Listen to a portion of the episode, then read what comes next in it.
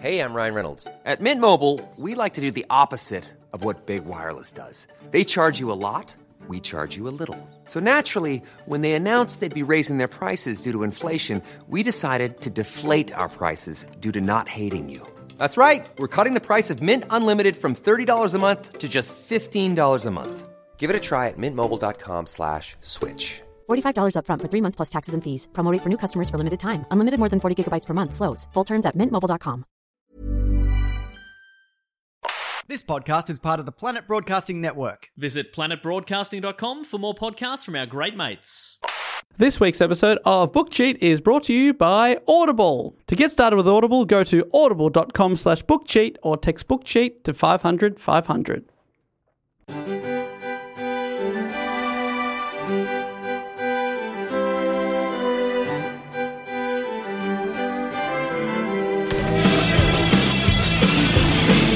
Hello and welcome to Book Cheat, the book club podcast where I've read the book so you don't have to. My name is Dave Warnke, and as always, we're going to look at a classic this week. And joining me to look at such a classic, it's the primates boys themselves, Evan Munro Smith and Matt Stewart. Hello. Hey, how's it going? We're the Primates boys. Thanks for having us. Yeah. You're also a couple of my prime mates. Oh, Thanks, Dave. Is that a pun? It, it is. It is. You are a king of puns, Matt. So much so that you put a podcast that you've been doing for over two years in, and it's been a pun the whole time. Whoa. Hiding in plain sight. There it is. My favourite place to hide. Was that something that you came up primates? Did you have a list of things you were going to call it all? Yeah, I had a list and it was the first name on the list because it's the most obvious one. Yeah, why would you go past that? Yeah, which, and then I Why got. did you keep going? Well, I had it and then I, well, I don't. Th- I- I think I asked our patrons to hit me up with any any um, uh, possible names as well, and and then I re- kind of regret it because I'm like, going, mm, I'll stick with mine. Yeah, I thought you were going to say end up you being regret like an asshole. because there's eleven people that said, "How about primates?" And you're like, "Oh God, it's so obvious." I think some someone did later say on there, "Oh, you used my suggestion." I'm like, "Mm, "No, but but thank you. thank you." Uh, so so people- it probably it is that kind of one where uh, probably everyone came up with it. Well, it feels obvious because the concept of the show is uh, it's you watch things with primates in popular culture, yes. and then you and your second banana here, Evan, Mm-hmm. and then often a guest go through and talk about such things. So you got your King Kongs, you've got your Simpsons episodes that I've been on a few of with with uh, chimps and the like. That's right. Yeah, and yeah, we've gone through a lot of them. It was funny. It took us so long to get to King Kong. it That's the first one that came to Yeah, it my mind, and seems like I the knew most that it obvious. was like was one of the yeah we, 'cause episode we- ninety nine or something. Until COVID, we'd um, had a bit of a hiatus because we did 100 episodes and we were like, oh, we'll have a break from this for a while. And then uh, COVID hit, and Evan and I were just looking for stuff to do. So we brought it back, and we've been going through the Umbrella Academy from Yeah. episode one all the way through to we're about to finish season two Mm. because it features a chimpanzee butler, CGI chimp butler. Yeah, named Pogo? And is that a main character? Or is it No, not at all. Love that. So, i are there episodes that go past where Pogo doesn't appear? Oh, Pogo- Several, yes. Pogo died in We're, on episode a, we're one. on a streak at the moment. I don't think we've seen him for like four episodes. Come back, Pogo. you know, he's uh, you know, he's around. He's there in spirit. He's in a there in lot of ways. spirit. And yeah. one of the He's in a different time period. one of the Umbrella Okay. Academy kids is an ape man. He's had his blood infused with ape Oh, there you or go. something. Great. We're not really sure if that's true. A serum. Yeah. You, just- So, you he's an assumed ape. it was. Evan always forgets the ape man. I- always No, forgets the ape I- man. He's like, what is? Well, is What about there some- Pogo? he's just a bit buff, you know, he's not. but he's, I mean, super he's got an apey. ape. He, if you see him with his shirt off, he looks like a massive gorilla. You think that anyone who's buff matter, you like must have some sort of ape serum? yeah, probably. I, I could never look like that, so neither could they. yeah. Hey, this is going to blow your mind, though, Dave. Uh, we are all apes. what? We're great apes. Yeah. New world, old world. That's monkeys, man. We're great apes. The new world and old world are types of monkeys. Uh. Oh, okay. See, I didn't even know that. And But I'm I- on primates. Well, I'm I'm the amateur primatologist of the show. Right. Evan really just sits in the sidecar and Evan's Evan's just Comes a on for the guy ride. who knows an amateur primatologist. That's how far away you are My from the subject. credibility. I love it. Now, Matt, you've been on many episodes of Book Cheat. In fact, I think I've done about 25 this year, and maybe you've been on about 10 of them. So thank you so much. You're definitely Hey. the MVP most vertical primate um, of this show. That's a film we definitely covered. Oh, yes. But we, uh, I think this all happened after I said to you, hey, Dave, why didn't you have me on at all last year? and you, You are- felt guilty. You offer a year, and I've overcompensated, and now you're like, please stop emailing me. I don't want to do this. And I've been working on Evan as well, trying to get him on, uh, to invite me on a gamey, gamey game. And uh, yeah, Yeah, well, we'll he's, get you on he's- again. Yeah. he's not quite as easily uh, persuaded. as Well, Evan, here's my pitch to get on Gamey Gamey Game. I just got I got a Nintendo Switch Lite. Oh, And I yeah. just bought an Assassin's Creed game that came out eight years ago. So really with the time. Remastered apparently. Great. Okay. Number three, set during the American Revolution. You ever played that one? Uh, no, I, it haven't 'cause played many of the Assassin's Creed uh, I, games. I'm enjoying. I've never played them before, but I'm enjoying it because it's uh, blending history. So the nerdy part of me is Oh. enjoying the read because there's little factoids that you can click on. Edutainment. Yes, and then also you get to stab people in the throat. So what a combo! I like because everyone would normally just click through those story parts, but you'd be sitting there with popcorn going, "Here we go now! Oh. Yeah, now the fun exactly. Yeah. begins." Benjamin Franklin appears, and I'm like, oh, about bloody time. Here he is. Who do I get to play? Can I be Abraham Lincoln? yeah, put me in there. Um, but because Matt's been on so many times, Evan, I've been wanting to get you on for a long time. Your first time on here. I usually ask first time guests on Book Cheat if they're much of a reader now or if they've ever been one when they were growing up. No, I'm not much of a reader at all. Um, and I never really was. That's cool. Because I, 'cause I asked because the reason I started the show a couple of years ago is I'd really fallen away as a young uh, kid, and then maybe even to early high school, I was big bookworm. You were you were a champion uh, readathon player, weren't you? Yeah, no. I yeah, think you can be. clock that world champion reader. You did like the MS Readathon or something like that at school? Did you? Yeah, Oh, I did a- definitely would have done that. yeah, a bunch of that. My mum was Yeah. also a children's librarian, so very much into sort of that kind of stuff. But Never graduated. Never graduated to adults. it's the saddest story I've ever heard. I remember the book club sort of catalogs we would get at school. oh, they were fun. Like Lucky Strike, Lucky. No, that's is that That's cigarettes. cigarettes. Lucky Star was maybe Yeah, the name of the something like club. that, yeah. and then yeah, I would be I'd be circling books to buy. Somehow that did Yeah. make books more exciting when you bring in consumerism. Yeah. That's when books Oh. get fun. Look at the colourful. I definitely nature. remember that being fun, even though I didn't really have any much interest in books. But um, but there were other things, right? There were extra things that weren't book. Like there were some toy things. I think Yeah. that's, how they, Yeah, that's how the- they got you in. A few plush things. That's all and I like, was keen on. like you know connector pen sets and stuff like that. Like, oh, get me in there. Or get me that little Pens. that safe that's also a pencil case. yeah, stationery, fun yeah, stationery. That's fun stuff. But it would have been branded as Where's Wally or something. oh yeah, Book adjacent. Yeah, okay. that's how they get across the line. Yeah. Well, that's right, Matt. Um, every time I have you on the show, you, you talk about you love to listen to audio. yes. I, it's so funny to me that people Such a still good read listener. with their eyes. I read with my ears because it is the modern age and I'm a modern man. Um, and I've been uh, reading a lot of books with my ears lately. Eyes closed. Let's get a book on. Um, a few of them have been two uh, about William Buckley, who Hmm. is uh, was an escaped English convict in Australia before Melbourne even existed. He escaped and lived in the bush for over three decades uh, Whoa. with an indigenous tribe on and off. And so I'm listening to a couple of accounts of that one called Buckley's Hope by Craig Robertson, and one called Buckley's Chance by Gary Linnell, who I'm going to meet soon and interview for a show I'm uh, filming at the moment for Stupid Old Studios and C31 called The Beer Pioneer, where I go each episode I go to a different craft brewery uh, on along the track that William Buckley. The way he would have wanted it. yeah, exactly. Honoring him the way he w- he would have certainly wanted this. He'd be very proud of Yeah, that's right. his legacy. Was he much of a beer drinker? Do you know that? I well, it's assumed. Uh, not, uh, not a lot is known, but it is Right, but it would assumed. have been hard to come across. You'd think three decades in the outback, but maybe he found a way Yeah, to I reckon. ferment something. Exactly. so I've been listening to both of those, but also every night going to bed, I've been listening to Sherlock Holmes: The Definitive Collection, Ah. as read by Stephen Fry.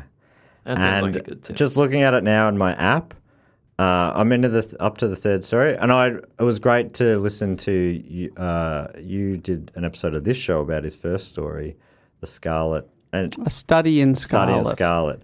Uh, I'm up to the third story, uh, and I'm just looking at it now. It says 60 hours and 59 minutes left of the definitive collection. You're closing in. I've got a li- I've got a little ways to go. Apparently, he wrote a few books about him, Arthur Conan. Yeah, quite a lot. Mm-hmm. Yeah. I mean, you get that sort of cash cow going. You're not gonna, well, he did kill him off, and then he thought, no, I'll bring him back. Yeah. I'll bring him back. You told us all about that on Do Go On. Jeez, we plugged enough things so far. Yeah, that's right. There's a lot of media with us talking out there. you did a special episode or a normal episode of Do Go On about on Arthur Conan. Ar- Doyle. uh, Arthur Conan Doyle. Yeah, that's right. He believed Why in was it a fairies. special one? Uh, I took that. I redacted that. Oh right, it was Yeah. just a regular episode. It's a Did I regular redact episode. it or did I, what did I do? I didn't Retracted, retracted, thank you. I'll redact it with some beeps. You're not going to need me to be able to say words too much today, because they're not my strong suit. More of a listener than a speaker. Yeah, that's- well, you like you do listen to the, the show. I got which two of these, appreciate. one of these, and I use them in that ratio. I don't know what he pointed at, but uh, I'll leave that to your Uh-huh. imagination. my cock and balls. Uh, I've also done a report on today's author, and can I just say to you, gentlemen, Merry Christmas, Oh, Merry Christmas. Oh. because this is the Book Cheat annual Christmas special, Wow, This third How annual? exciting. third annual. Yeah, so I've done. I was on the first one, I reckon. So we did Charles Dickens' A Christmas Carol. that was when we all became massive dickheads. Oh yeah, we are such big Been tickets. on board ever since. Uh, and then uh, last year I did Twelfth Night by Shakespeare, which is vaguely Christmas adjacent. And then uh, this year I am doing the Agatha Christie story, The Adventure of the Christmas Pudding. Oh, that sounds like fun. which is a Hercule Poirot mystery. Ah. Oh, great. Matt and I are very big fans of the uh, Hercule Poirot. Agatha Christie's Poirot is the name of the, sh- the TV show with Sir David Suchet in the lead role. Mm-hmm. You got me into it, Dave. I, I used to think it was just an old people show, and then, well, maybe it is. Maybe I'm proving that it is. But I, ever since I watched one, I'm like, oh, this is there's something about it. It's, Yeah. it's a bit of I've never fun. seen it's it. relaxing. Did you recommend it? Absolutely, yeah. it's, it's it's an easy watch, but then also if you really want to, you can really concentrate and try and work out the mystery. But also you can just let it wash over you. Yeah. it's it's even though they started making it in the late '80s until 2013. 2013. um, the um, it doesn't look outdated at all because it's all set sort of between the 20s and the 40s. Sure, right, And they okay. spent, and as the w- time went on, they spent more and more money on it. But like, yeah, Right. That's so smart. I always, you know, that's I watched the recent the recent uh, TV adaptation of Sherlock Holmes, the English one with uh, Benedict Cumberbatch. Benedict, and it already looks dated. But if they said it when it was written, it would still look you'd great. be like, yeah, great, it still looks good. Yeah, they tried to modernize it and it didn't didn't go so Yeah, well. so it's text messages and Oh yeah, things text appearing on the screen. and so, yeah. so that would have been almost instantly out of date. Uh, but people love it. I found it a hard watch, but um, Fair Hmm. enough. Stick to Poirot. There's many, many episodes over the. Yeah, yeah, I should definitely check it out. I love a mystery. Mysteries are great. and Agatha Christie, the king or queen of Queen of the mystery. mysteries. That's right. The, I the best. I never know. Like I find Evan hard to recommend things for because he's got weird tastes, and he might love it or he might hate it, and you won't know why. The reason he hates it is going to be strange and I baffling. to mean, you, it, but- it does. Okay. I'm worried because I know you like Fraser or Frasier. He likes Oh, Frasier's Frasier, great. and he likes Weird Al Yankovic, Yes. and he likes Trent Reznor. Yep. oh, that's the second and third one. There in are that, three that line list there? Of, no, the second and third of that one I could get behind, but They're both musicians. Oh, Frasier, I missed it. Okay. I, yeah, I don't. I, did, I didn't mind Fraser. Yeah, the best part of Frasier is the theme song. Ah. then you turn it off. I love Frasier. I reckon it's a great. No, that's fine. That's fine. it's a good We show. just once did a Primates episode about it, and I was baffled. Yeah, you're oh, such was a it about nihil, the sir. the cooking? Chip? Yeah. Yeah, He was on a cooking You weren't show. on that episode. Maybe I was. I forget that. Yeah, I, I don't you were remember. because I think I offended you with my That's confusion. it. Yeah. I Sorry think about that. this You does blocked it ring a out. bell. Fair enough. Okay. You blocked it out because it could have been it. You've done so many Fraser-based podcast episodes. That, Uh, how would you know? We could do a Frasier podcast. Is that? Yeah, Maybe that's a bad idea. phrasing the bar. Frasiering the Yeah, bar. Frasiering the- I love it. I think that's that's a great idea. Uh, so people suggest that I do these books, and often people fill out a form and they tell me why. And there's a link in the description to this episode. And then I give you a shout out if I pick the book. This week is slightly different because someone tweeted to me, and uh, I just took their idea and ran with it. So at singing their names on Twitter, thank you so much for tweeting at Book Cheat Pod about six weeks ago, saying, "Hey Dave." You should give yourself and all of us a present this year by reviewing a Hercule Poirot novel for your Christmas episode. And I said, What a great idea. so here we are with The Adventure of the Christmas Pudding, which was written by Agatha Christie and first published in the UK by the Collins Crime Club on the 24th of October 1960. Crime Club. Collins Crime Club. Yeah, they published hundreds of books over many decades. And they're crime, all crime themed. Yeah, they are. And apparently, when I was looking into this, some of them, because they stopped making them in the 90s, are very valuable now. If you can find, they have quite interesting Ah. I co- was sure covers. you were going to say racist. Very. yes, valuable. yes, they are. I imagine that some of them also are. um, so it features one of Agatha Christie's most famous creations, the mentioned Belgian detective Hercule Poirot, who first appeared in the mysterious affair at Styles. 40 years earlier in 1920. So, this is one of the later Poirot adventures. Oh, Does he age? He does a bit, but like not. It's not. s- You know, it's not. not s- real time. Not real time. Yeah, because he would be like over hundred by the time this one. Right. This one's set. It was old to begin with. yeah, Right. he was sort of a retired uh, police detective already. Yeah, okay. Have you list, uh, sorry, read many of these books? I, I genuinely almost want to ask you if you listen to many of these books. Have you read many of these? I haven't read too many. No, so my growing up, they were always on my grandmother's shelf. She had a collection of all of them, and she was a big fan of Agatha Christie, and they always fascinated me when I was growing up because they'd all be there, you know. And there was, I think, three, usually about three books or three stories to one volume, and then there was about twenty-four of them all lined up, and they all had cool covers with like magnifying glasses and like, gloves and stuff like that. That sounds cool. Yeah, well, it- though- well, they definitely had a distinctive look, and they had pink writing down the side. I, and then when I got older, I read a, f- a few of those, but I've ne- I've definitely watched more of the TV show, which I've seen all of it than than read them all. But I did enjoy reading this. Uh, and for people that aren't familiar, the author herself, Agatha Christie, is outsold only by the Bible and Shakespeare, and is therefore the best-selling novelist of all time, selling an estimated two billion copies worldwide. She must be rich. Yeah, oh yeah. Uh, she also led an extremely interesting life herself, and we have made a full Do Go On podcast episode about the time she herself disappeared for 11 days. Huh. That's right. It was a bit mysterious. Yeah, I've seen a, uh fictionalized account of that where she, where in the story where she went was to this house where she solved a crime, like one of her characters. did. Just in a, It's a fun, part fun time. concept. Yeah, So we always start with uh, the opening line, Evan, to give you a little bit of a bit of the author's writing before we uh, we go off script here. Great. So, this is how the uh, adventure of the Christmas pudding starts. I regret exceedingly, said Monsieur Hercule Poirot. He was interrupted, not rudely interrupted. The interruption was suave, dexterous, persuasive rather than contradictory. Please don't refuse offhand, Monsieur Poirot. There are grave issues of state. Your cooperation will be appreciated in the highest quarters. Ooh, And we are off. that's a Wow. multi-billion selling author right there. Yeah. Dexterous, suave. Such a description for an interruption. Yeah, I know. Well, Hercule Poirot, the world famous Belgian detective, is sitting in his Art Deco apartment at Whitehaven Mansions. The guest he is disappointing is Mr. Jesmond, who's trying to convince Poirot to leave his apartment for Christmas and spend it at a 14th century English manor house called King Lacey's. And they lo- he loves going out. Many of the, the TV show episodes, he's out in the countryside, always happens to appear at a dinner party. Then Right. there's a murder.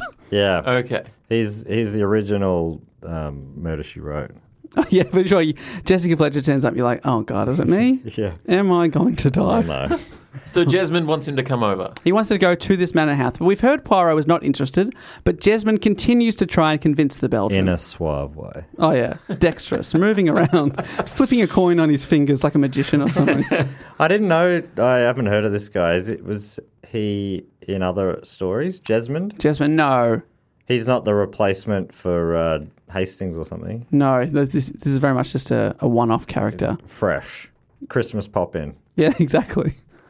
Uh, Poirot could enjoy a, a good old fashioned English style Christmas, he says. You'd love that. But I'm not English, counters Poirot. He says, but you'll get to see the snow. And he's like, but I do not like the cold. In fact, these days during winter, he doesn't leave his warm radiators in London. Changing tact, Mr. Jesmond explains that King's Lazy has modern radiators and a great hot water system, despite being hundreds of years old. In fact, Poirot might find himself too warm there. Poirot says, I very much doubt that. He's very specific. Why is he so keen to get him there? Yeah. Does that become clear, or is it just one of those? Well, Mr. Jesmond, growing increasingly desperate, he decides to explain the gravity of the situation that he, f- he finds himself in. And not himself, actually, but the 23 year old man he's representing who's also in Poirot's house, who hasn't, until this point, said a word. The man is a prince from an unnamed country, the only son of a very powerful king, and he's next in line to the throne. He'd come to London a few weeks ago and is due to marry a cousin of the same blood. Which is- They very specifically laid that out. Okay. It's like, all right, thanks for mentioning it. Not an adopted cousin. Yeah. Just so you know, this is full of Full incest. legit. Yeah, exactly. uh, the wife and cousin to be, uh, a well educated young woman who studied herself at Cambridge. He'd made the journey to England for the wedding, this is the prince, and brought with him many of his f- uh, family's famous jewels to be reset by Cartier. Oh Mm. yeah, he's uh, he's one of the big names in resetting. Oh, yeah. Is this uh, Queen Elizabeth and Philip? An unnamed prince. Yeah, that, that Prince can't Philip. say for privacy reasons, but because they, they were cousins, weren't they? And remain so, I suppose. Uh, I think, yeah, maybe distant cousins, though. Right. Hmm. I mean, they're all related. Yeah. Yeah. All those people. Queen Victoria's. Got to keep Children's that bloodline children. pure. Yeah, I don't, it's it's such a weird thing, isn't it? Uh, one of the jewels he's, he brought to London was a very, very large and very valuable and very expensive ruby. Ooh, they're the red ones, I reckon. Oh yeah. Yeah, I know it. The prince has not been as conservative as his father would have liked, and he's been living it up in London. He's bought the jewels. He's also brought the family jewels, if you know what I'm saying. Oh yeah. Right. He's been hanging out with some women, and he wasn't exactly discreet. One woman, he'd uh, one woman, one woman, he'd clearly been trying to impress. And when she asked if she could wear the ruby on one of their nights out, he said yes. Remember, it's a very valuable, very expensive Sounds ruby. like a mistake. Such a weird thing to travel with. yeah. Just Have to a- be like, have a- hey, check out what I've got here. They're just flaunting their riches. Family, family jewel. What else? What else are they for? Isn't that what they're for? Yeah, I don't know. If you had a ruby, what would you do? Uh, Take it places. Show it Yeah, to people. if you sell gotta it if wear got- If there was any value in it, I'd sell it. Which I imagine there is with this one. There's a lot of value in this one. yeah. Well, she wanted to wear it, and they'd gone out to dinner, and then she excused herself to powder But her isn't this nose. guy? Did you say this guy's getting married? yeah, Ooh. Okay. so that's why It it's seems. a little bit dodgy. yeah. Okay. So you're seeing this woman, she's asked, Hey, can I wear the ruby? He's like, Sure, I'd like to, I want to impress you. She wears it, goes to pat her nose after dinner, but she never came back. She slipped out seen another that door coming, and went actually. into the night and has not been seen since, neither has the ruby. That's it. I bet you because I've the, I think on two different Poirot episodes I've seen so far, the culprit was someone wearing a wig, and I was very frustrated both times. like, but I reckon uh, this one is this is what's happened again. She's reused the wig thing, and it's his wife to be. Oh, the whole time. Yeah. ah. Right. Pretending to be another woman. Yeah. Because she was To get on onto the him. ruby. She was onto him, and Yeah, this right. is the revenge for him flirting and maybe more with another woman. So y- at the altar, when they're exchanging rings, he looks down and his ring is massive and has a ruby on it. And she's like, It was me all along. and then she walks out on yeah, him.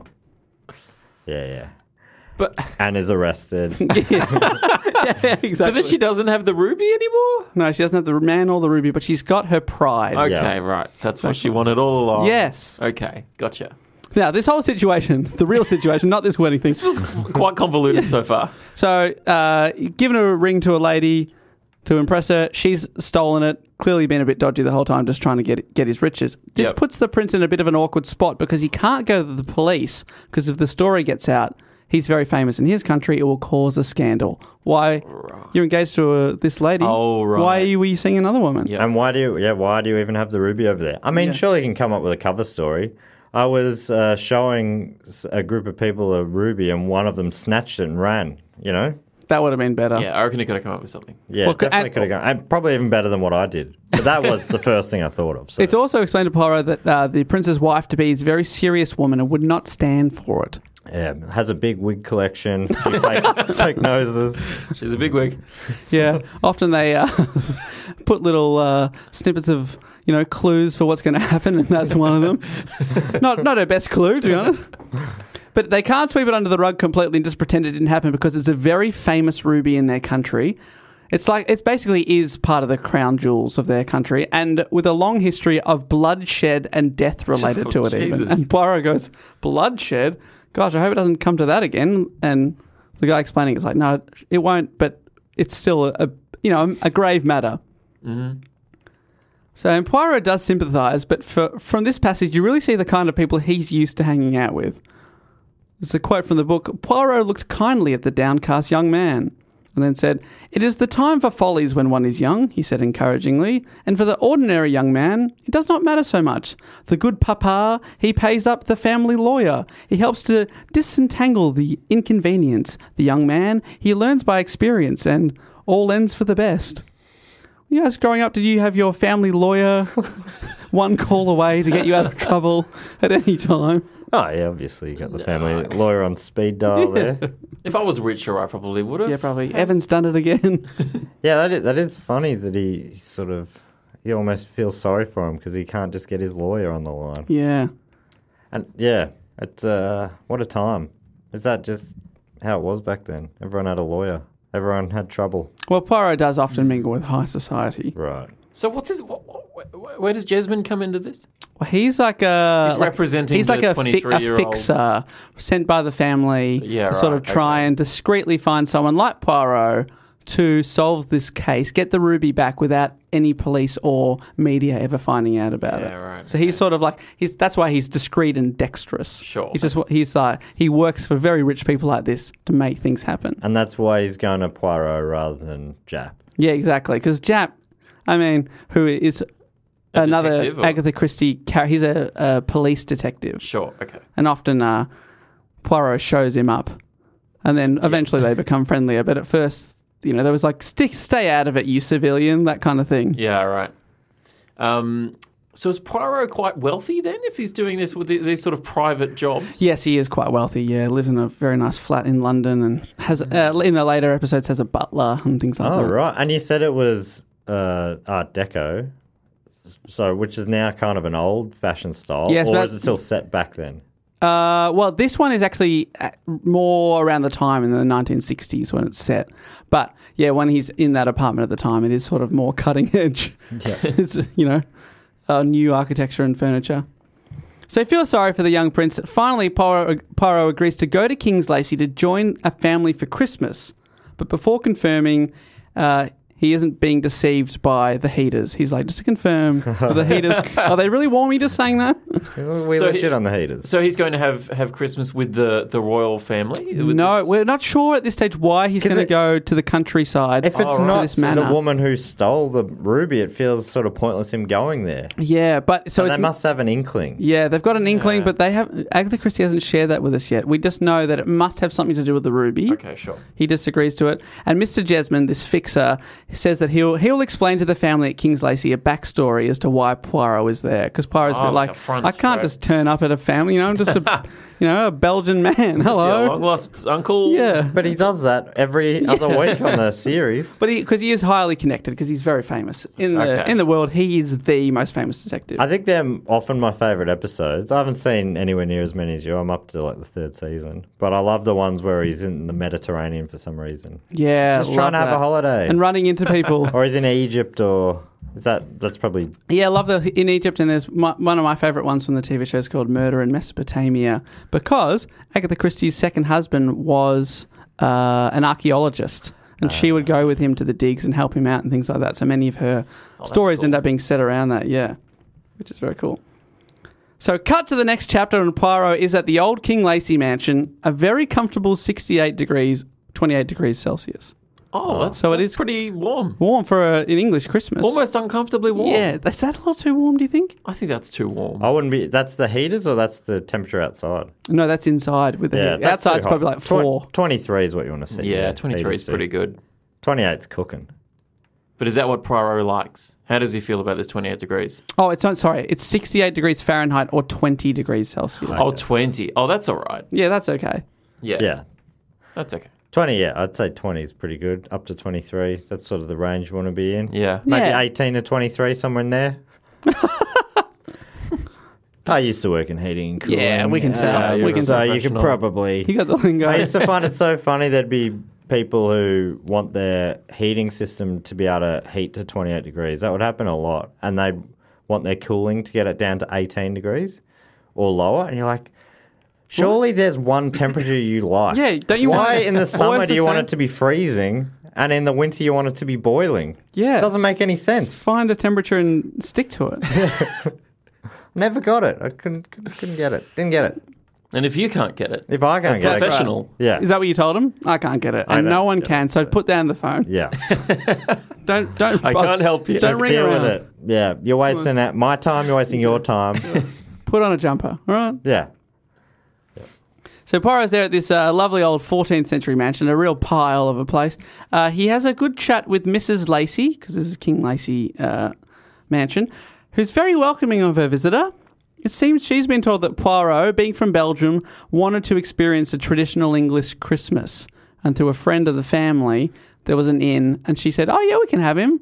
He can come round. And they haven't have him.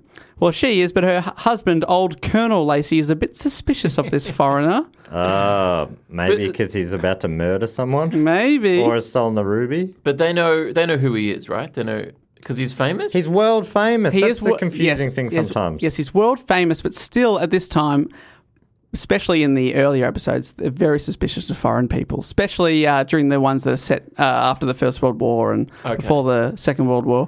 They're very suspicious of people from uh, the continent. Right. What was Belgium's role again in, in the wars? Uh, being invaded, Yeah. oh, pretty suspicious. but because he, he speaks with his uh, his accent, people often mistake him for being French, and he says, "No, no, I am Belgian." Yeah. Frequently having to say that. French were also allies of the British. Yeah, that's right. So, but no, they're just, you know, they were a bit more racist back then. Let's not dance around that. yeah. Even he's a more strange, racist. He's a Yeah. strange old man. I can understand this. Yeah, so if you got a family Christmas, and this colonel, eh, apparently he's the one that drives the Christmas. He loves the trees. He likes it to be like, because he's lived in this mansion his whole life. He likes it to be like when he was a kid. Right. right, love that. yeah, okay. So I he's want to very- go to this Christmas now. Very traditional. For Evan, can you describe? Because it's obviously the books were written before there was any TV shows or movie adaptations. can you describe how Christie describes Pyro traditionally? Head like a Shaped like an egg. and a funny little walk. Yeah. I've never read it, obviously, but you've told me a few times. I always enjoy the description. Little things. a I'm fun- picturing a mustache. Is Yes, that right? he's got a funny little m- my mustaches Uh huh. that he uh, goes with. Yeah, balding. Yep. a little bit chubby, which is funny because when David Suchet first played the role, he is perfect for it because he does have the egg shaped head. Fantastic voice. Love the impression of the uh, Belgian accent. But uh, when he first played it, he had to wear a bit of padding. But then over the time, 24 years later, as he'd gotten older himself, he no longer had to wear the padding. he grew into the yeah, role. he grew into the role absolutely because he would have been like 40 when he started. and He was nearly, you know 65 by the time he finished. And did he tell this story in uh, the sh- in, at the show you went and saw him in? Yeah, so at the start of the year, he did a tour, like a David Suchet in conversation, Ah.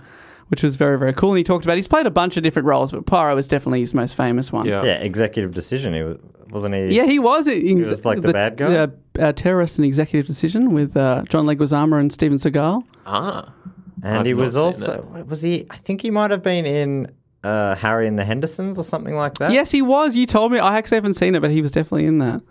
Yeah. So I haven't he- seen that either. He's played a few roles. Um, yeah, Googling him. He he had to. There's another thing Dave told me uh, that he to master the weird Poirot walk.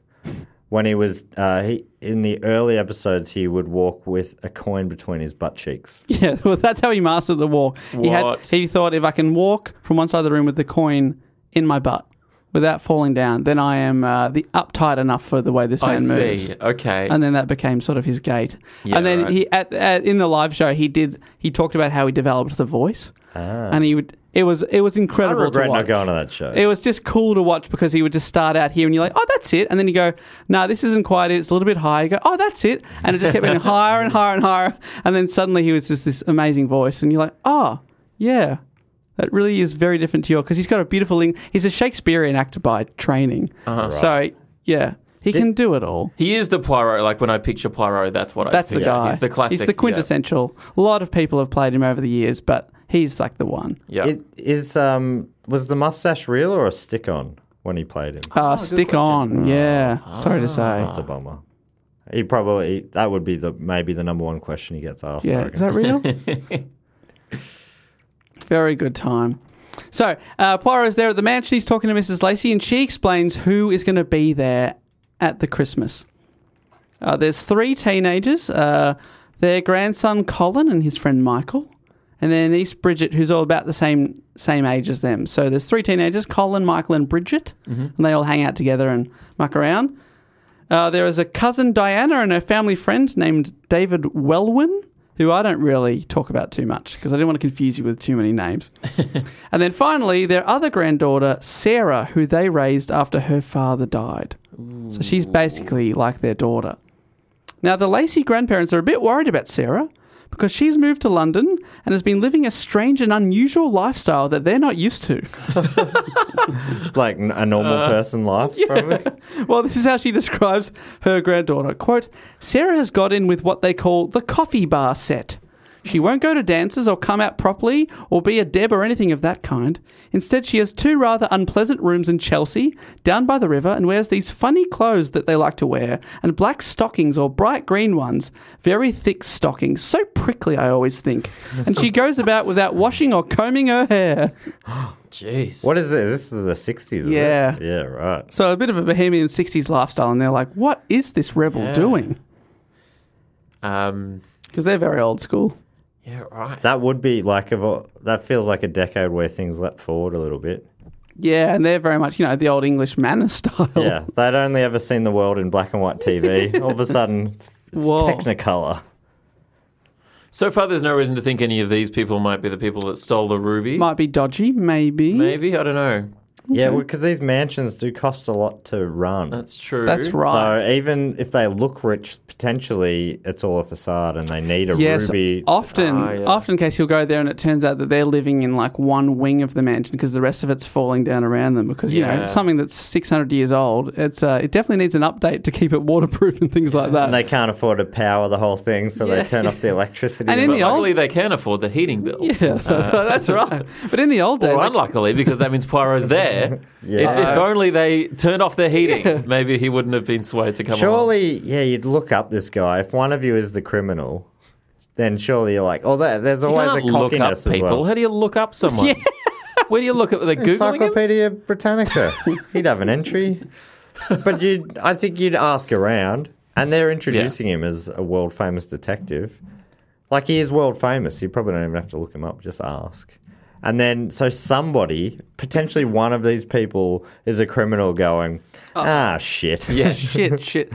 And you'd think, Evan, that if you turned up and you had planned a murder, you'd be like, I'm going to postpone my plans. But often they go through with it anyway. They're like, "It's- we've come too far. Yeah. Sunk Well, cost. They get arrogant. But are they planning it, or you know, maybe it's just a crime of passion? Maybe it's Oh, just okay. something that This- happens. This is true. Nobody wants to get in and murder somebody. It's just it, it, it, it- They don't have any other option, right? Is Mm. it always a murder? Because I was, uh, I was thinking No. maybe this was just a ruby uh, recovery. I but thought this there was is- just about pudding. Yeah, the, the, oh, the pudding's coming. Don't you worry, Evan. Don't worry, we'll get you some pudding. You like pudding, Ev? Yes. Yeah. Yeah. Uh, we, every Christmas we have my, my nana's recipe for Christmas pudding. Yeah, right. Oh, nice. Yeah, it's it's great, but it has suet in it, so not suitable for vegetarians. It's like an animal fat that's Ah. Suet. difficult to get, but that's just part of the classic like decades old recipe. Right. Um, and do you serve it with a custard or a cream or anything like that? uh, yeah, yeah, custard cream, ice cream, any of those. I'll just take uh, custard and ice cream, thanks. Often those puddings, are- I don't know, am I picturing the right ones? The ones that are in a sack and they're just like full of raisins. Oh, there's a sack. Yeah. There's a I don't sack. know, you that- punch the sack. You got to beat up the sack. Yeah, Ah, that's that- part of the process. I don't. I mean, this is one of the most unpleasant foods. Fruitcake's the same, basically. yeah, the I don't. same I don't stuff. like fruitcake, and I, I even just like Christmas pudding generally. I don't like, but but my nana's recipe. Right. It's the Tastes classic like- recipe. Tastes like home. It's yeah, exactly. Yeah, it is. It's a very it's a it's a nostalgic thing, and it's yeah, I really like it. So Yeah, I'm sure. so I'm there's- keen to hear about this pudding. Yeah. Okay, yeah. we're gonna get Let's to the pudding. Can- Dave, can we go to the Because pudding? this is like this is like a Christmas Eve type thing, but the Christmas Day we're getting to Christmas Day. Okay. it is a very Christmassy We're episode. getting ahead Don't of worry. ourselves. You're making up for last year's schmozzle. Yeah, with 12th, 12th night. These days, people put it on every year. Sort of, it's an annual Shakespeare in the Park type thing during Christmas. But yeah, back in the day, I was reading that they didn't, you know, they didn't necessarily tie it to Christmas as much. So Sarah, she's she's wearing stockings. Can you believe this? Christmas Yeah. stockings. Yes, prickly ones. Well, I mean, it is cold, right? yeah, that makes sense to me. You got to keep warm. prickly stockings. But don't, I'm, it's so funny that stockings are seen as being s- this You wild rebel. new age thing. what are you doing? Stockings. I would have. So they didn't. Classy people didn't wear stockings. Well, not ones like she's wearing, these green ones, Green. prickly ones. Yeah. They'd wear a mauve or not. Not at all. yeah, that's right. But to make matters worse, guys, she's been seeing a man that they do not like. A man named Desmond Lee Wortley. Ugh. Wortley. Wortley. Ugh. He has been, uh, so he has a bad reputation for living off wealthy girls who fawn over him. And in one year, Sarah is set to inherit her dead mother's money, and it is a large fortune. Okay. She's 20 now, she's going to inherit it at 21, Okay. and he's hanging around. And it seems that them telling Sarah that he's no good for her has only furthered her infatuation with the rebel. Yeah, that tends to happen, right? Damn it. When it was organised for Poirot to visit them, they were told that Poirot might also be able to look into Desmond Lee Wortley a bit too, use his little grey cells, as he calls them, to uh, see if Desmond is all right. Does he say little grey cells in the book? Not in this one. I was disappointed. To s- so yeah, th- they're also they've welcomed him to Christmas, but they're also trying to get something out of the bargain, which is, hey, you're a you're a great detective. Can you work out if he's screwing her over somehow? Yeah, right. So Mrs. Lacey knows he's no good, Desmond, but he has been in, she has been impressed with how he's been treating his sister. She's just gotten out of hospital, so he brought her with him, and she's staying in one of the upstairs bedrooms because there's so many bedrooms in this place. And he takes all her, up all her meals, which Mrs. Lacey sees as very honourable. So she's like, "You can't be that bad." I love a low bar. yeah, yeah, No, but that shows respect uh, for the family. yeah, for fam, and- family values. Yeah, Seems- if, if he is meant to be in their mind, they think he's just some low dog. Then you'd be like, oh, even this low dog cares for his family. she does seem to Making an be. effort, he's all right. She does seem to be a grandma clutching at straw. I want to like him, so I'll find something. Um, we meet Desmond later when he's one on one with Sarah, and he's not very nice. You can tell from the way he's talking to her. He's suspicious of Poirot, this foreign detective. He's like, "What the hell's he doing here?" and uh, what he's up to. And he's rude about the family's Christmas traditions. Uh, Sarah says he wanted to see an old-fashioned English Christmas. Christmas, I believe. That's how we started calling it Krishmish on Do Go On. I'm sure I mispronounced it. Um, Desmond laughed scornfully. Such a lot of tripe, that sort of thing. How he can stand it, I don't know. So he's way too cool for Christmas. yeah. But she's actually quite into it because she gets to hang out with her family. Yeah. It sounds really nice, Christmas at this. Yeah, mansion. I'd like to go. So that's one plot line Sarah, Desmond, and the grandparents. Yep. The other one concerns our three teenagers, Colin, Michael, and Bridget. Whilst walking back from the lake on Christmas Eve, they discussed Poirot and his appearance. I don't see, you know, said Michael thoughtfully, how Monsieur Poirot ever could have been a detective. I don't see how he'd ever be able to disguise himself. I know, said Bridget, and one can't imagine him running about with a microscope and looking for clues or measuring footprints. I can imagine that. But they're looking at him going, He's no Sherlock Who's Holmes. this older, older, very distinct looking man? He couldn't Yeah, go right. undercover.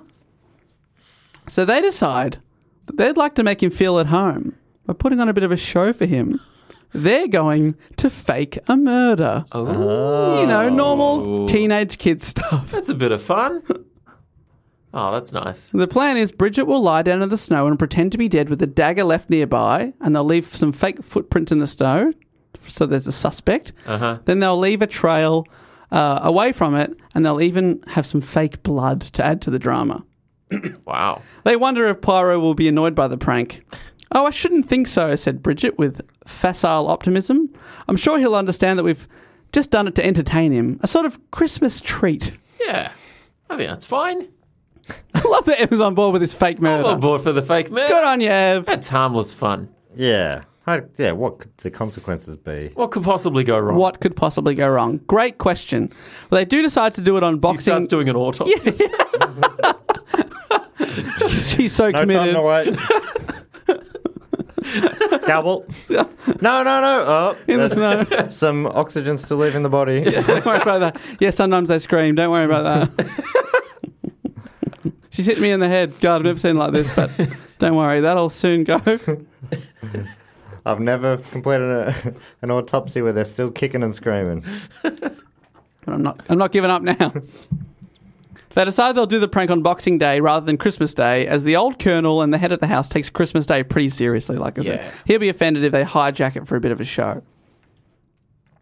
Uh, that night, Hercule Poirot enters his bedroom and he notices an envelope lying on his pillow. He opens it and finds a piece of paper with a shakily printed message in capital letters saying, Don't eat none of the plum pudding. One as wishes you well.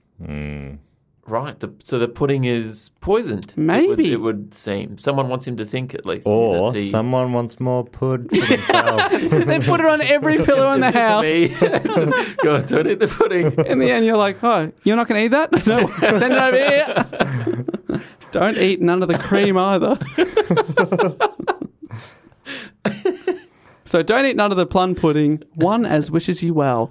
Hercule Poirot stares at it. His eyebrows rise. Cryptic, he murmured, and most unexpected. Yeah. Hmm. See, yeah, that's interesting because someone knows that the pudding is is, Hmm. is poisoned, Who's in on it? which means. But then I wonder who they're telling not to eat. Are they the one that poisoned it? Ah, well, yeah. Is it is it like a a couple of people have done the poison, and one of them's like, I don't actually want to kill Poirot. Not Poirot. Yeah, I wonder if Pyro's the target or if someone else is the target and they just don't want him to to Yeah, get the friendly killed. fire. Or So that's uh, not a good use of friendly fire, is it? uh, no. Collateral damage. yeah. Friendly maybe fire that's- Yeah. with poison. Um, and why? Who who has any reason to protect him? Like no one else has a, a connection to him, you know. That's right. But um, Th- He's a stranger to them, right? But the Like, thing is, is- as a famous person, any of them could be a, a fan from afar. He has fan mail sometimes. He has Yeah, people right, who love him. okay. So maybe I guess they do. They're, they're wanting him to get to the bottom of this uh, this Desmond guy, right? So they do have a use for him. They don't. uh, Ah, yeah, that's Potentially, they don't. You know, if But then who's openly talking about killing him? Why would anyone? It's that's confusing. um, well, they're not openly. You mean Well, they're open enough to be telling someone who's trying to protect him. what? Who's written the thing? Uh, they saying- must they must know or have heard something like how how The person that wrote the note. Yeah, how do they know? Yeah, yeah, yeah. Okay. Yeah, where have they? Is it a rumor? Are they in on it? And like Matt said, they're I getting reckon cold they're. feet. Yeah, I think they must be in on it, right? That's wh- that feels like. I the don't most know. likely. I know. Well, We this don't is, have all the information. I That's think why- we're going to have to keep going. That's why Agatha Christie is the best. hey, book cheaters! Just Dave here, dropping in to tell you that this week's episode of Book Cheat is brought to you by Audible. Audible, of course, being the leading provider of spoken word entertainment and audiobooks. If you're on the Audible website or on the Audible app, have a look because they've got everything bestsellers, memoirs, news, business, self development, of course, classic literature. It's covered. And the way it works is if you're an Audible member like I am, you get a credit every month to pick any title, Plus, you get two Audible originals as well. And basically, you can listen anywhere you're listening to this podcast. And this month, I use my credit, would you believe, to get The Adventure of the Christmas Pudding by Agatha Christie. That's right, the book that I'm talking about, I listened to on Audible, and it is read by Hugh Fraser, who some of you uh, Poirot heads might know as the actor that plays uh, Captain Arthur Hastings on the TV show. He's got such a great English voice. I love it. He does the accents for the different characters. Not quite as good as uh, Belgian accent as David Suchet, but very passable. And uh, I enjoyed it a lot. It's a lot of fun hearing it. And if you get that one, you get The Adventure of the Christmas Pudding, but it also comes with four or five other Agatha Christie stories. So that will definitely keep you going the whole month. So that's my tip for you. If you'd like to go get started with Audible, you can go to audible.com slash bookcheat or text bookcheat to 500 500. One more time, go to audible.com slash bookcheat or text bookcheat to 500 500. And this week's episode of Book Cheat is also brought to you by Acorn TV, which is a commercial free streaming service that's rooted in British television. Home to sophisticated and artful storytelling with top rated mysteries, addicting dramas, heartfelt comedies, and so much more. I am a big, big fan of Acorn TV, and Poirot is on there. And there are so many Poirot mysteries for you to sink your teeth into, including uh, this week's topic, which was adapted under the title of The Theft of the Royal Ruby. So if you'd like to watch this mystery, jump on to Acorn TV, and there are so many of my favorites are available on there. Murder in Mesopotamia, Cards on the Table, Death on the Nile, one of the best all-time episodes. And there's so many other great TV shows on there. So if you'd like to escape to Britain and beyond without leaving your seat, Try Acorn TV free for 30 days by going to acorn.tv and then use my promo code BOOKCHEAT. That's acorn, O C O R N dot TV. And using the code BOOKCHEAT, you'll get your first 30 days for free. Quality sleep is essential. That's why the Sleep Number Smart Bed is designed for your ever evolving sleep needs. Need a bed that's firmer or softer on either side? Helps you sleep at a comfortable temperature? Sleep Number Smart Beds let you individualize your comfort so you sleep better together. JD Power ranks Sleep Number number 1 in customer satisfaction with mattresses purchased in-store. And now, save 50% on the Sleep Number limited edition Smart Bed for a limited time. For JD Power 2023 award information, visit jdpower.com/awards. Only at a Sleep Number store or sleepnumber.com. The next day, Christmas lunch took place. Uh, takes place at 2 p.m. They have a feast including two turkeys. Wow. Between, I think it is something. there's only about 10 characters there, so they eat a lot of turkey. Uh, then the plum pudding is brought in, and Poirot stares at the piece on his uh, plate for a long, long time, remembering the note that advised him to avoid it. He is baffled. a rare feeling for this detective. Uh, his piece, as far as he can see, is identical to everyone else's. What could have possibly happened to it, he wonders. Yeah, right. Hmm. He eventually, because everyone starts eating and says, Oh, you want some sauce for it? He goes, Yep. Eventually, he has a mouthful. Oh, Because of like just pressure to. be Yeah, everyone, normal. everyone's eating. He's like, Oh, it's, and it's delicious. And he kept eating because it was so good. Oh, oh that's, no. Poirot is meant to be so smart. We then found something in the pudding, which isn't that strange because Christmas puddings traditionally often have coins like sixpences. Yes, Mm. and, we did that. My Did you nana's have those? pudding, yeah, would normally have like a 10 cent or a 20 cent piece or yeah, something in it. bake yeah. into it, and like uh, if you find it, it's good luck, or you're gonna, it's going to be a prosperous year or something. Yeah, right. Yeah, but really, you've just had a thing that's been in everyone's That's pocket. right. You want want to boil that down before you put it I in. wonder A if they ever toddler did probably that. shut it out at some point. Yeah, I don't know if my family ever disinfected the coins before putting them in the pudding. Best case scenario, you're, you're eating a thing with disinfectant on it. Yeah. You know, in itself isn't that nice. Well, when my family used to do it years ago, my grandfather would put sixpences in, like actual proper old coins. and then I later found out, you know, still as a kid, I'd be like, I found out that they're quite rare and valuable. You better believe that made me even more keen to try and find it. I want to get this thing and sell it. Was it a, so the the winner got to keep it, or do you just hand it back and they do it again next I, year? Oh, as a kid, thought you got to keep it, but I'm pretty sure, you know, there's not many around, so you gave it back to Grandpa for next year. um, so he eats it, and uh, he found something in his uh, pudding. Uh, he finds the what they call the bachelor's button, meaning that he's going to be a bachelor. Something that he says he's been for many years anyway, and he doesn't pl- he doesn't think that'll change anytime also, soon. it's an accurate accurate pudding Maybe, yeah. pudding prediction. And then people around the table erupt as they find other items. There's a ring, meaning you could get married. A thimble, meaning Bridget will be an old maid. They tell her, oh, you're going to be an old What a, maid. what a fun tradition! For this teenage girl to be bullied by the others. then the old colonel yells, why the hell did someone put glass in my pudding? Oh. I could have swallowed it. It could have killed me, or it could have given me appendicitis, he says. And I think, I don't know that if that's how that works, but God bless my soul, he ejaculated. It's a red. no, there's two he ejaculated in this. Uh, Conan Scott Doyle is that his name? Arthur Conan. Arthur Conan Doyle.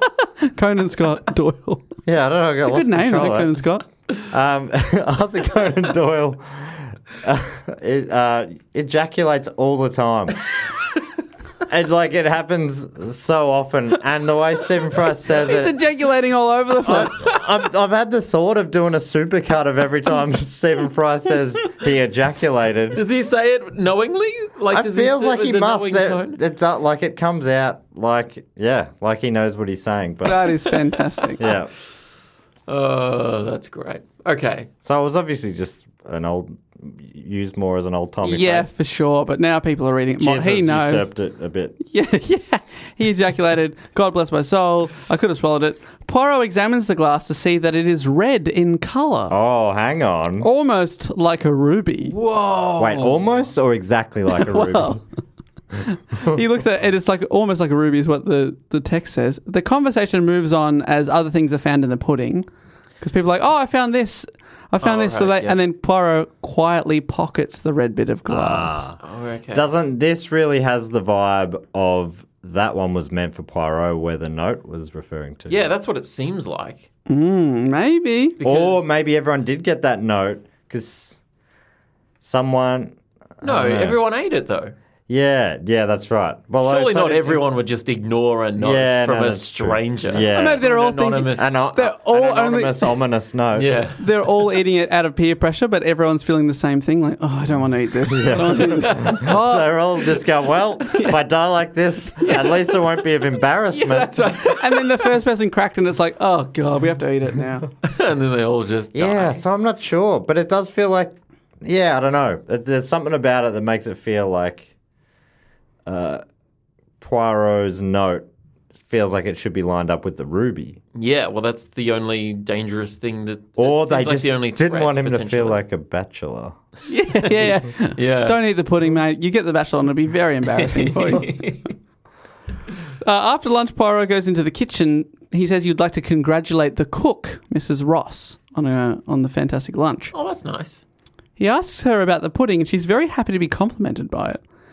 Although the best puddings are made weeks before they're eaten, she says, this one was only made three days ago. Mrs. Lacey, the uh, head of the household, had ordered one from a store to save Mrs. Ross time, but she insisted, no, no, I've got to make a homemade one, so I'll make one with, even though it's only three days' notice. Yeah, right. And she insisted, even though they only had the short notice, on keeping the tradition of everyone in the family coming into the kitchen to take it in turns to stir the pudding mixture. Oh, so It's like- everyone had the opportunity to Yes. slip something Ah. in. yeah, so it's, that's It's a a good. great setup. Yeah, because apparently it is a good luck thing. You stir the pudding. yeah, Everyone has a go. yeah, right. So- in my family, we punch the we, the pudding's in a bag, and we e- e- each punch the pudding. That's because More violent, I suppose. Evan grew up in Frankston. which is- Things are a little different down there. Yeah, everyone has a has a has a s- side Everyone swipe stabs at the it. pudding. Yeah. There's mixture everywhere. It was the mean streets of Frankston in the 80s and 90s. It wasn't the beach, beautiful beachside suburb it is now. No, it's quite nice now. Yeah, I don't think we could afford a house. Like I that. drove through it on the way back from a peninsula trip last week, and Yeah. I was just like, "This is it's wild, Frankston. How but it's, it's changed." a, but it's a town of two sides, right? Like it's the I think Frankston. This this is going back a while now, but Frankston was the I think the municipality with the greatest difference between the most expensive houses and the cheapest houses. Oh, okay. right. Even so it's then, the, the biggest. Ah. That's the classic wrong side of the tracks kind of suburb. yeah, exactly. Yeah, totally. Yeah, and there's tracks, and it is. Which very side were much- you on? Well, we we were south of we were Frankston South, which is or like Mount Eliza is where I grew up. Yeah. So um, we were we were like the, the more affluent. uh, Oh no, I really wanted to have a friend from the wrong side of Yeah, the track. sorry. You were hoping for a I'm battler. Yeah. Sorry, no, we we lived down sort of near the beach in Mount Eliza. and it's- I because I, kind of grew up in a like a more moderate version of that. I was on the wrong side of the hi- Nepean Highway. Right. the Great Divide. The Moorabbin side, the other side was East, East Brighton. You go further at Brighton, which is like um, Very famously affluent. Yeah. Yeah. Um, but yeah, I, it's interesting. They were different suburbs, I guess. It's, it's the classic thing where there's a train track. I think The Simpsons use it sometimes, where it's like the weather changes when you cross the side. One side's sunny, the other one's stormy. Like they can somehow control the weather. I love it. So they all st- stirred the pudding mixture, and everyone had a crack, like you said, Evan. This is a quote from the book: "The young gentleman, Miss Bridget, and the London gentleman who's staying here, and his sister, and Mister David, and Miss Diana, Mrs. Middleton, I should say, all had a stir. They did. So Jeez. they all went through and had a go. So they've all had access to this pudding, like This you would were have been saying. a COVID nightmare. Oh no. it's BYO spoon these days. she also tells Poirot that she made four puddings two larger ones and two smaller ones. The smaller ones were for Mr. and Mrs. Lacey after everyone's left, sort of in the Oh. January period, that they can enjoy at okay. their own leisure. because so they would be the ones that taste the best. Because based they're on what going to be you there for, said. for weeks, yeah. It's like Oh, a right, like yeah. a bottle of wine sort of thing. If you wanted to really settle or whatever wine does. a Age. ferment? No. yeah, Yeah. ferment. I think Ferment, maybe. Is the that a fermenting's thing? done already. Yeah. I assume that happened earlier. So did you say there's four? Yeah, there's two smaller ones and two larger ones, one for Christmas Day and then one for New Year's Day. Right. okay. But you never believe this. There was an accident on Christmas morning and the Christmas pudding smashed.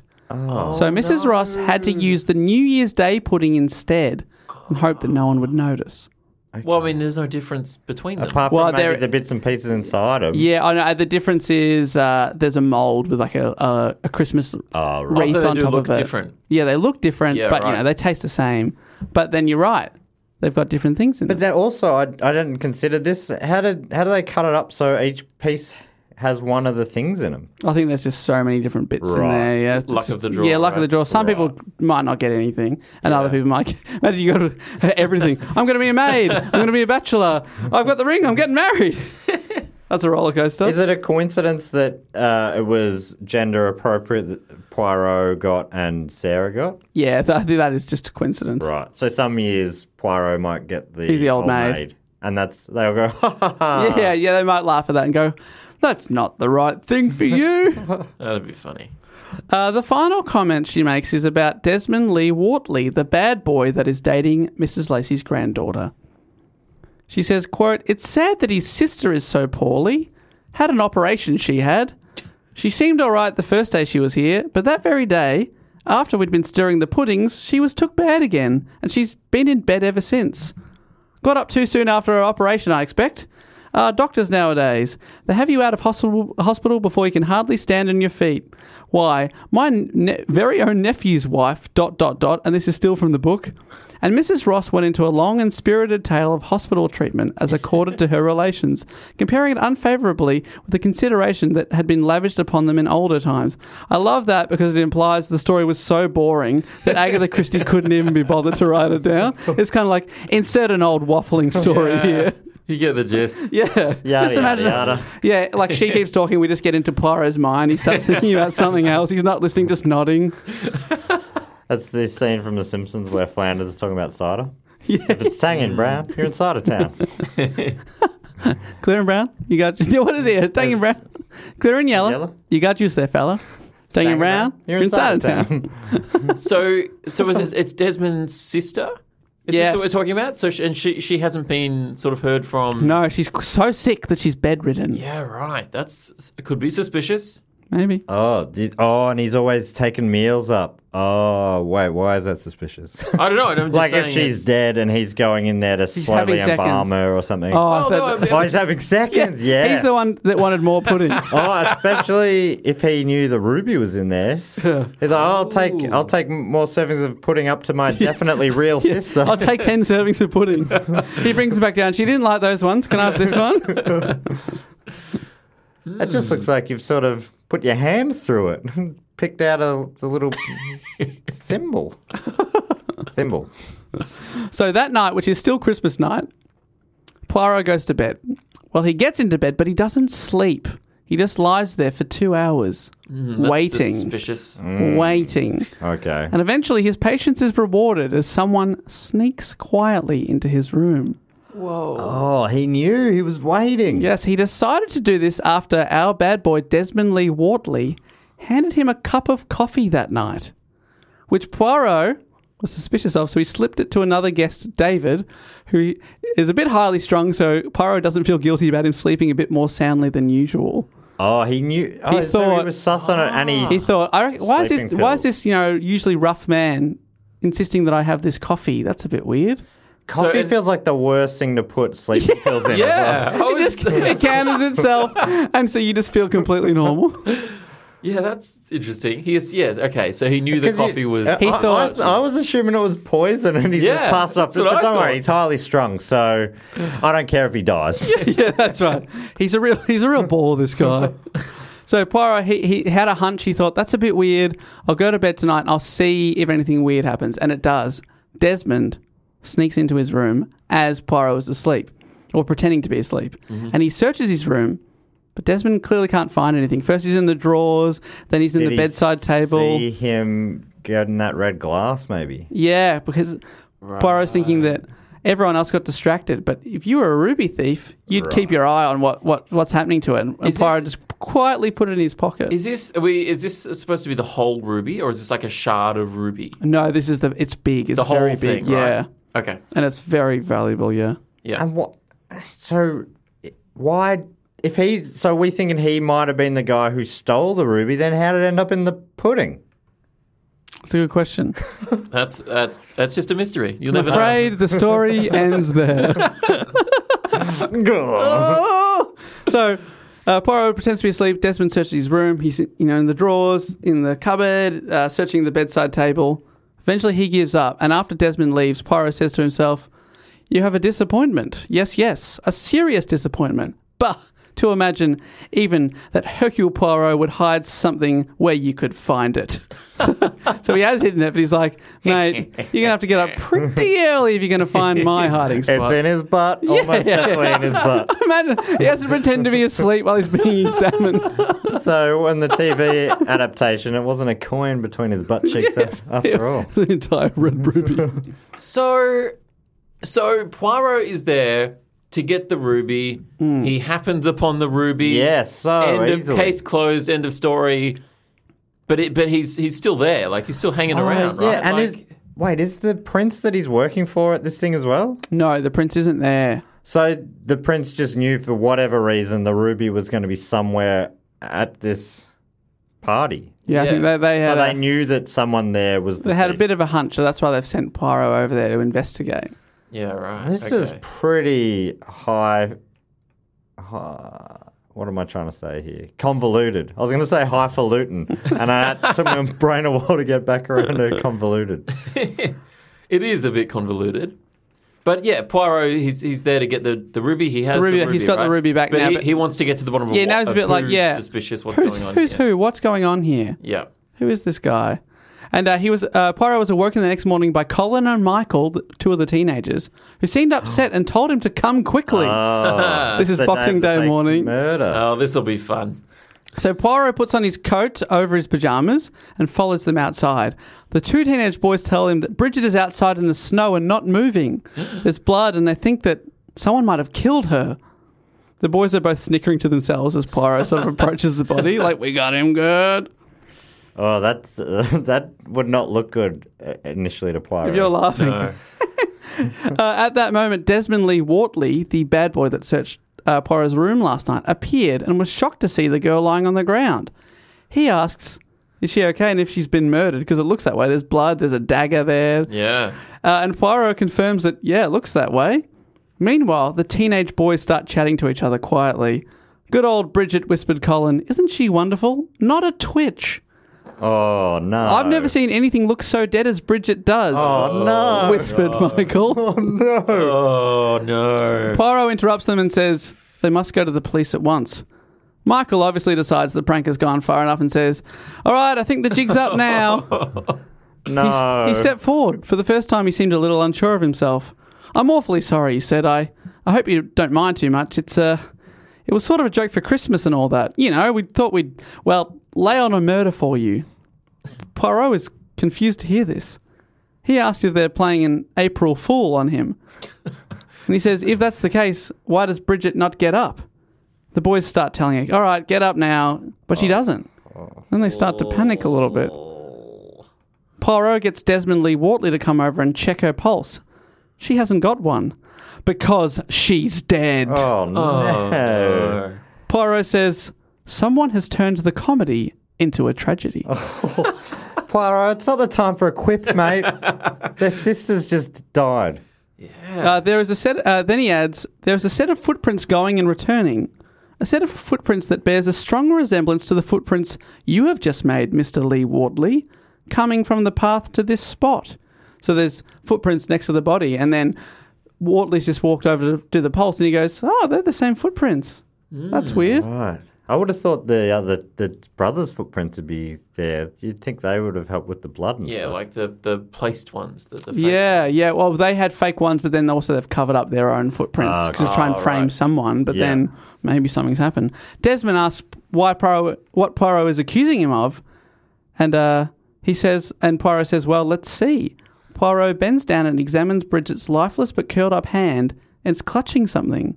Poirot grabs it out. Desmond Lee Wortley says, "It's the damn thing out of the pudding." What? What? The ruby? Yes. What? Desmond then reaches down and grabs the ruby out of Bridget's hand and says uh, that evidence like this might go missing and that he'll go inside and telephoned the police. What? As he rushes off, his girlfriend, Sarah, arrives on the scene, and as she's getting up to speed with the story, they're explaining that what's happened. They hear a car screeching as it takes off down the driveway. It's Desmond, And he's got the ruby. and he's done a runner. So Wow. wait. So, so Poirot either hid the ruby uh, with that girl, or she came in after he stayed awake, and that other guy left, and then she came in and took it. Maybe. I don't. Yeah, I don't know how. How'd it she end up in her wound hand? Yeah, that's that's weird. And how quick, like, those kids would have set up the murder scene, left, and then she would have been murdered instantly. And then they didn't even take the ruby if someone was killing her for the ruby. Yeah, this is very w- weird. Well, so he's driven off. Apparently, he told everyone inside, uh, I've got to call the police, but the phone's dead, so I'll go tell them in person. And then he took off really quickly in the car.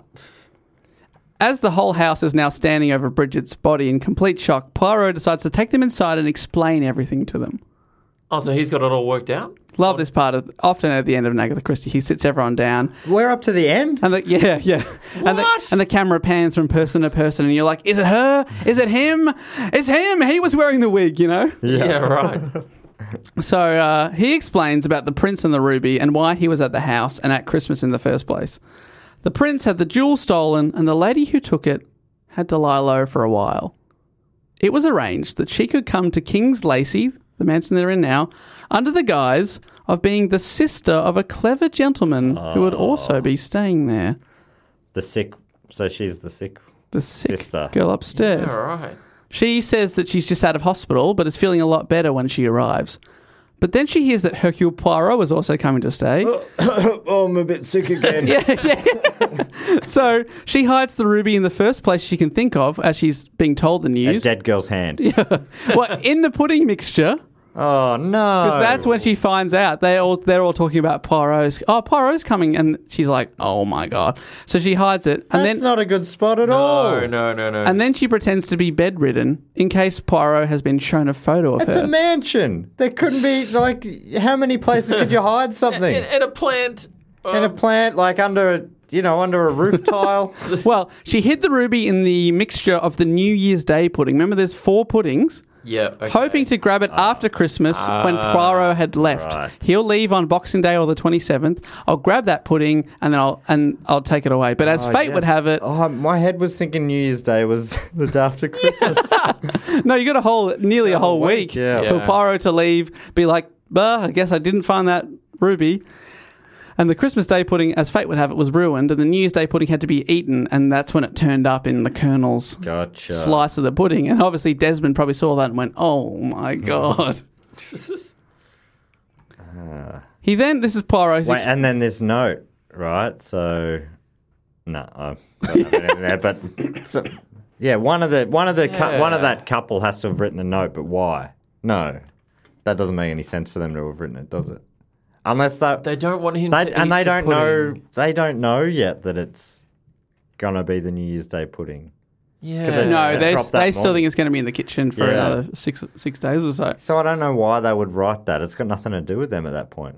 So it's some other. This is going to be a B plot thing, somehow. Yeah, we'll, note. we'll get to the note. We'll get to the Okay, note. all right. Poirot, he's explained all this, and then he, he gets the family to look out the window at Bridget's body. But it's gone. That's right. She was only pretending to be dead. What? Poirot pranked the pranksters Whoa. and Desmond Lee Wortley. Wow. He arranged, he heard about the that he was going to be an April Fool. He took Bridget aside and said, "I actually need you to pretend to be dead longer." How how did she do it so? Com- oh, she was only convincing him who. didn't yeah, actually and need to be also convinced. she was wearing something on her- underneath her dress that uh, blocked her pulse from being able to be Oh, felt. that's why he asked He got- Desmond to check Desmond the pulse checked her 'cause pulse he and needed he to was like, believe that "Oh my- she was dead. Yeah, Because I was like, why doesn't Poirot just go check her pulse? Why is he asking someone else to go do that? And Oh, Oh, so he Poirot- could see find the yeah, ruby. right. and Poirot also made it Yes. look like that Wortley might be a suspect in the murder because of the, the footprints. Yeah. Uh-huh. And of course, if you're like a big jewel thief, you don't want police coming and investigating you at all. Even if you're innocent of the murder, you don't want them Yes. sniffing around. Yeah, so he sure. grabbed the ruby and said, I'm going to the cops, but really he drove away with it. Yeah. What? That's a great ruse. But surely, Poi- I mean, I was going to say surely Poirot didn't put the real ruby there, but ha- he wouldn't have had time to Well- get a fake made up. That's a good point you make there. Someone says to him, Do you mean that you just let the guy get away with the ruby? Well, the ruby he grabbed was a fake. Oh. The uh, the prince had uh, given Poirot a fake in case he needed to swap it. Oh, at they a had it certain doubled. stage. Wow. So he had a double that looked very convincing. Did they tell you that earlier? Or are you like, oh, okay, all No. of a sudden there's a fake? It's that you, you didn't know. Yeah, you didn't right. know. Uh, Poirot had been told he can't go to the police. Remember, he's not allowed to go to the police. Yeah. because it would embarrass the prince. So that's why he let Wortley get away, but he's let him get away with a fake ruby. So when Ah. he tries to sell it to, you know, dodgy jewel jewel thieves, Yeah. you know, He's they're- in trouble. eh? He's in trouble with That's where them. the so he's justice going to get a bit of justice. Yeah. and as for the pretend sister upstairs, well, she appears at the door and is furious that Desmond is left without her, and she I starts. reckon she would be. she starts cursing and being like, "He said he'd give me fifty percent of the profits. I never should have trusted a crook." Um, so that's why would she have done that? Why wouldn't she? Why wouldn't she have Just run away. run away or still like maintain the story? Because she's just owning up when she didn't have to. Yeah, Yeah, well, that's true, yeah. well, Pyro says I've already ordered a car to take you to the station because remember he can't arrest anyone because no one can. go to train jail. station. Yeah, train station. So she just gets in a taxi and leaves. Right. So she gets away with it. The only mystery left for Poirot is who put the note in his room about not eating the pudding. Well, Oh, I reckon it's that crusty old general or whatever for some The reason. colonel. Colonel. It's that. Uh, so he actually asked them. I, have got one question for you, actually. Usually I get to solve all the mysteries, but maybe one of you can help me out. Which one of you wrote the, the note? And they're all confused. It's at this point one of the chef's assistants, Annie Bates, sheepishly comes forward and says, Sir, it was me. Oh, did it, governor? I did. Oh, she speaks. Yeah, you can tell she's going to speak like that. She overheard Desmond, the crook, and the girl pretending to be his sister talking about Poirot and how they have to get rid of him. Ah. He then asked her, Where did you put it? And she answered, I put it in the pudding. Annie Bates heard that and thought, There's Oh. Must be poison, poison, in Poirot's right. pudding. They're going to poison him. Yeah, but right. she also knew that that that there was no Poirot's pudding at that point. She hadn't even cut it up yet. you- You'd assume it's not like he had an assigned bit of pudding. yeah, No, so but she'd she be was- assuming the whole pudding is poison. Yeah, Yeah, I but guess she's- didn't tell anybody else. Oh, yeah. But you know, maybe someone will serve it to him and, like, you know, put a couple of drops of something Ah. yeah. in But there. But he Here said, you go, "Where Mr. did you Poirot. put it?" I put it in the pudding. in the pudding. past tense. Yeah, that's right. And I think we've beaten Christy here. Well, wow. well, Poirot does say to her, "You've read too many detective story." to Annie Bates, which is very, you know, in joker like that. Yeah. He says, uh, "Thank, well, but you did mean well. You tried to save my life, even though it actually wasn't under threat." He offers to buy her anything, any gift she would like from London, and she asks for this uh, special uh, vanity box for makeup, and he says, "I'll send it to you." oh, so she's doing ads that's in her nice. books now, is she? what a weird little detail to add in. And uh, as as for the final line or final paragraph of the the book, this is uh, how it all wraps up. Ah, he said to himself, and now I go. There is nothing more to be done here. A pair of arms slipped around his shoulders unexpectedly. If you will just stand here under the mistletoe, said Bridget, Oh. who is, I think, a teenage girl. Oh, the old maid. Yeah. See? Oh, no. That was no, Sarah. not the old maid. It's the girl that was pretending to be dead in the snow. Oh. Yeah, that's Yeah. a bit strange. And then there's an asterisk to indicate a break in the chapter. You know how they have those. Also called, I didn't know this, an asterism or a dinkus. No three asterisks, that's called a dinkus. Ah. And then the story ends with Hercule Poirot enjoyed it. He enjoyed it very much. He said to himself that he had a very good Christmas. But it's so soon after Oh, the, the- the teenage kiss. You're like, is What? it? I think without the asterisks, you'd be like, that's a bit weird. But I think he's thinking about the Christmas experience as Right. a whole. Overall, right. Okay. Yeah. Okay. But yes, that is the uh, the adventure of the Christmas pudding. Well done. So there was a Um, Agatha murder, Christie. but then it was taken back. Right. Yeah, right. So that there was wasn't a great. murder Great after twist. all. No one died. No one died, and no one really got hurt. And And the ruby returned to the prince. and the yeah, right. Okay. So he so Pyro had the he got the ruby out of the cake. That was the real ruby. He hid it. It was fine. And then he got the fake ruby, and then Desmond he, didn't find it. It was okay, great. he put the fake ruby in Bridget's hand, and Desmond grabbed it, ran away with it, thinking, "Great, I've got away with it. I got the ruby." What a happy Yeah. end of the story. The rich person is still super rich. yeah, that's right. Yeah, and they They didn't Poirot, lose one of their many precious jewels. and And, Poirot probably got paid handsomely. Yeah. the people who were just trying to steal a ruby to, you know, get by. yeah. that's right. No, Oh, Well, the but the the assistant chef got a She got Uh, a, a music box. that's right. And also the, the head chef that made the pudding, I should have said earlier, Poirot, after she gave him that information, which she, she didn't realize she was giving away all the details of, oh, there were four puddings and we broke one, and everyone stirred it. Can you believe that? And then yeah, including, and he even she even name dropped. If you see, it's funny when you go back and read it. The list is blah blah blah. Desmond Wortley, his sister, and then it keeps going. But like when you're reading at the time, I wasn't like, oh, his sister was there. Yeah, I just thought you right. gloss over it, but then you think back and and another part is it's uh, I do love reading these and talking about it is a lot of fun, but there are other little red herrings that she puts in there throughout that make you think, oh, that could be something. Like at the start, uh, Mrs. Lacey, the head of the household, talks about how her, their granddaughter's dating a bad boy. And she's like, even in my day, people, you know, the first boyfriend is never any good. She's like, uh, my first boyfriend, oh, I've gone blank on his name. What was it? What was I, think if- I can think his last name. But I can't remember his first name. That's odd. And you think, oh, he's got to be in on it somehow. That never came back. But there's just these little bits that you Yeah, think right. that you're trying to, you know, uh, if if it was Sherlock Holmes in the 20th century, like they're doing, 21st century, I should say, with Benedict Cumberbatch. In my mind, there's like all these lists of characters and Yeah, clues, right, and you're yeah. trying to tick things off. But yeah, but it is cool his when it, mind palace. yeah, that's right. It all, you know, it always comes together. Sometimes a little bit clunky, but I, I did enjoy it. Do you thi- do you, is it written in such a way that you feel like you could have solved that if you'd studied it, if you'd read it over and over and over, you could have Yeah, worked the- out what the outcome was. And this one is a little bit more in that uh, it's a little bit easier in, in the fact that about halfway through, Poirot Desmond breaks into his house, into his bedroom, Yes. and you go, "Oh, he's That's got pretty he's clear. got to be the dodgy one." Yeah. But Yeah. often when they do it. Uh, they'll just say someone broke in, Yeah, it would've and been Poirot couldn't shadowy. see their face, or in the TV show right. when they do. Yeah, it's just like someone in a dark costume, and only when he does the reveal at the end, that person just happens to turn to the camera for one second, and you see their face in their black outfit. That that's sort of how they did the Yeah, reveal. yeah. But in this one, he was named early on, so you know, oh, that guy's the the crook. But Unless you- that was a red herring. yeah, well, it could have been.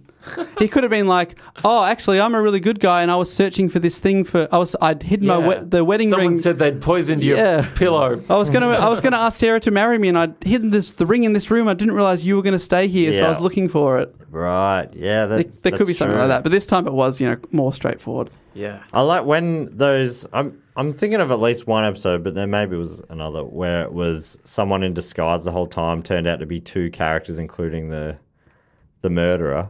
That I remember thinking, watching, I'm like, is this bad wardrobe? Because there, there's something a bit odd about the way this character looks. But, but in my head, I'm like, is this just like low budget 80s Yeah, TV, yeah. But or it is did it? turn out it was two Yeah. people. and you go, oh. Yeah, I should have I should have gone with my gut, but you know I thought, oh yeah, they've just done a bad job there.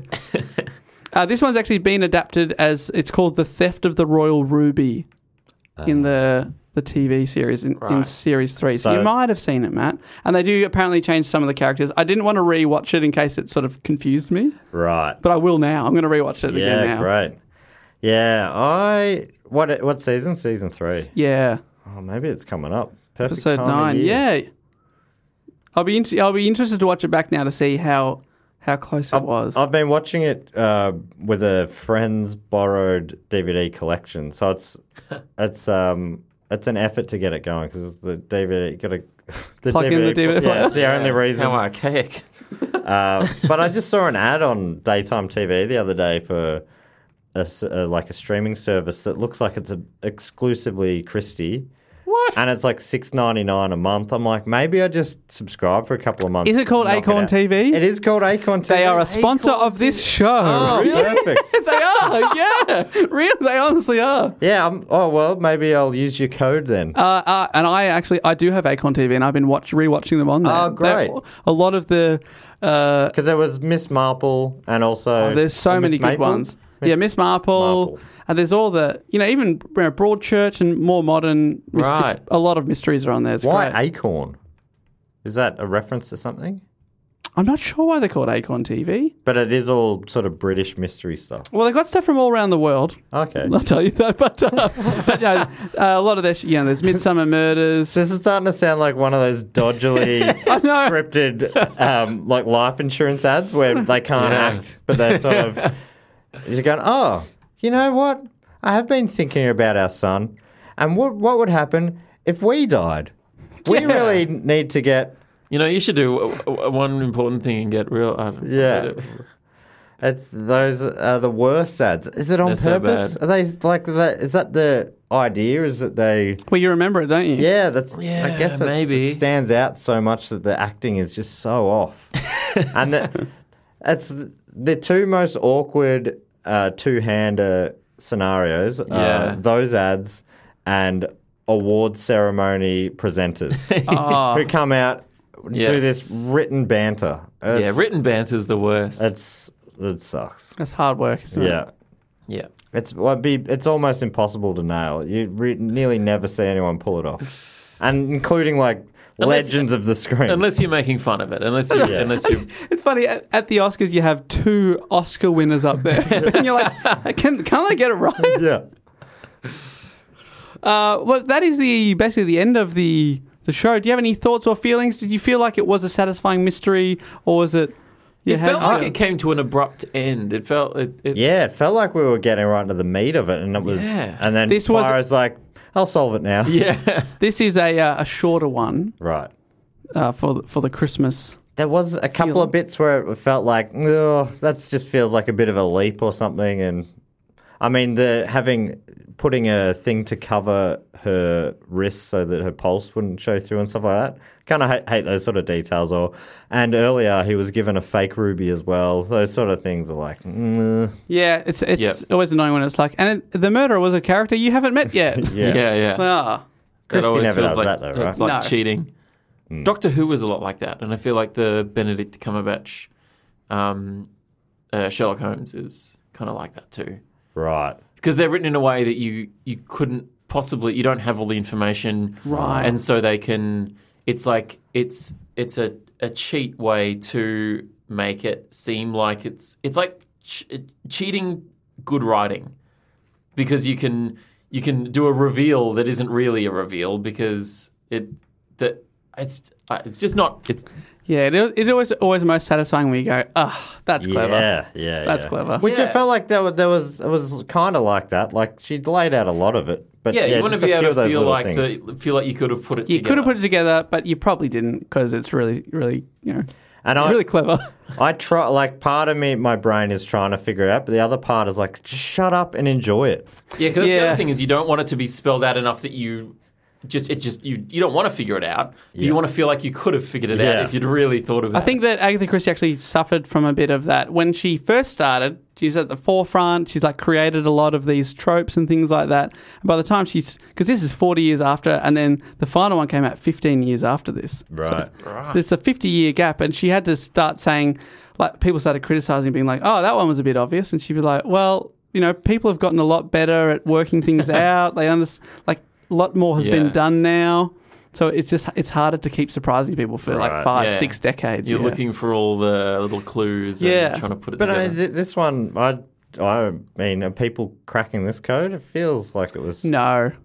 How would you have known? Oh, yeah, I reckon obviously that girl is just pretending to be dead and she's got a thing covering her, her Yeah. wrist. yeah that's something that you couldn't have No, but I like- was I was sort of hoping because I was a bit shocked. Yeah. Like, oh no, one of the teenage girls. Because that was did like, it." what, well, how did this murder happen? And so, yeah, that was the kind of thing when afterwards you're like, there's no time for that murder to have happened. And why was the Ruby Yeah. in it? So it it didn't really make any Yeah. sense but then So that's why I would- if she did die, it'd be like, that's weird. Yeah, yeah. So, So then you go, oh yeah, it was weird, and that's why she wasn't actually dead. So it sort of is. and also for the Chris, Satisfying that Christmas way. special, you're kind of like, oh, thank God, she's alive. Thank God "Oh, that child didn't Yeah, die. this was nice. Br- in a- with a brutal murder. yeah, yeah, she could end up kissing the sixty or seven year old detective at the end instead. I imagine it must have been on the cheek, but yeah, it still seems a bit funny. Come on, Agatha. Well, that's the thing with Agatha. She's like, hey, well, come on, give us a break. A lot has changed over the last fifty or sixty years. Can't give up. I can't, can't get. Oh, teenagers can't make out with old Belgian detectives anymore. Oh, back in my day. Um, uh, the only thing left to do is to give it a score out of five, guys. What do you? Oh, I, I really enjoyed it. Uh, Tandy having Suchet to picture in my head as we go along. yeah. Yeah. Um, I'm gonna s- out, out of five. You say Out of five. I'm gonna say a four point three. Four point three out of five. Love how specific that is. Thank you. Is that too specific? No, it's great. I'll say four otherwise. no, four point three. Nevin, I'll give it an even four. for which is also what I'm going to give it because there was plenty of stuff in there and there's little funny bits of you know Pyro's character, of, you know, obsessed with being comfortable with heating and Yeah. stuff. He's just so specific with things. It's a sitcom at the start. yeah. Yeah. Yeah, and then that's by fine. the end you're like, you know, could be a murder mystery, but then it wasn't. So, yeah, it was a, it was a bit convoluted though. Yes. When you think about I mean, a lot There's of a things like prince. getting him there. Yeah, why the prince and stuff. I would have much preferred it if it was some someone's like, "Oh, this is all I have. This ruby. I needed it to Yeah. get my kids through school." Yeah, like a family heirloom or something. oh, this is a rich person who's lost one of their many valuable things. It, won't affect yeah, them in any way, it might apart from be- embarrassing Yeah, them it'd a be little bit. embarrassing. You Yeah. understand? Yeah, and then it'd feel like he's Poirot is doing it, you know, as a as a kindness or something, Yeah. rather than as like To get a Oh, cut. I guess I'll do it because there's heating, yeah, and I presume he's been getting paid as well. yeah. So Is this is it uh, common for neither of Jap or Hastings or uh, his uh, assistant? What's her name? Yeah, uh, Miss Lemon or Miss, Lemon. Lemon with a who's with a- Hastings? Hastings is sort of like his friend that uses a device in this series, at least, where it helps Poirot kind of explain things because Hastings is a bit daft. Yeah, it's a bit of a, a, Oh, a right. psychic. And you know, he, uh, the actor that plays him, Hugh Fraser, reads the audiobooks. Oh, Beautiful voice. amazing! He's so good. He's Good my great favourite English voice, character, but- I say. I think say. out of about uh, 25 novels or something, I think Hastings only appears in seven or eight in the written Oh, ones. So he's right. not there every time. Yeah. right. Just when they need to do some exposition, Yeah. explain it to somebody. But what about Miss Lemon? A similar sort of thing. They're Yeah, just right. there sometimes and then. Um, uh, but they all come back for the final one, curtain. Ah, Oh, like you know. Seinfeld. Yeah, which is kind of wrap, wraps it all. Yeah, exactly. Like so, that's a big trial. Yeah, that finishes with Poirot in jail, solving a jail time mystery. That'd be good. Yeah, that'd be That great. actually makes more sense than the Seinfeld. uh, finale. Well, thank you so much for joining me on the Christmas special, which this is uh, the last episode of the year, so appreciate Aw. you being on it. Thanks for the, so, thanks so much. Thank you for so having much. me. And we're going to have a little What a break pleasure. uh, from Book Cheat for a little while. I'm going to come back the first Tuesday in February 2021, Ah. which gives me a little bit of ch- uh, time over Christmas and January to read some bigger books. yes, Oh, bone up. finally on some going to do War, literature. War and Peace. That's finally, that's right, all 280 characters or whatever it is. Jesus, Oh, it's so, so many. Uh, Um, there's I'm literally- like, what is it? A tweet? very good, very good. There's like uh, literally uh, maps at the back of family trees and sort of things. Right. It's uh, quite quite confusing. Is it any good? Do you know if it's any good? Apparently incredible. Oh right, okay. Worthwhile, worth all the. Yeah, but I think it would be the hard for a reading. podcast. so maybe I'll just read it in my own time. Okay.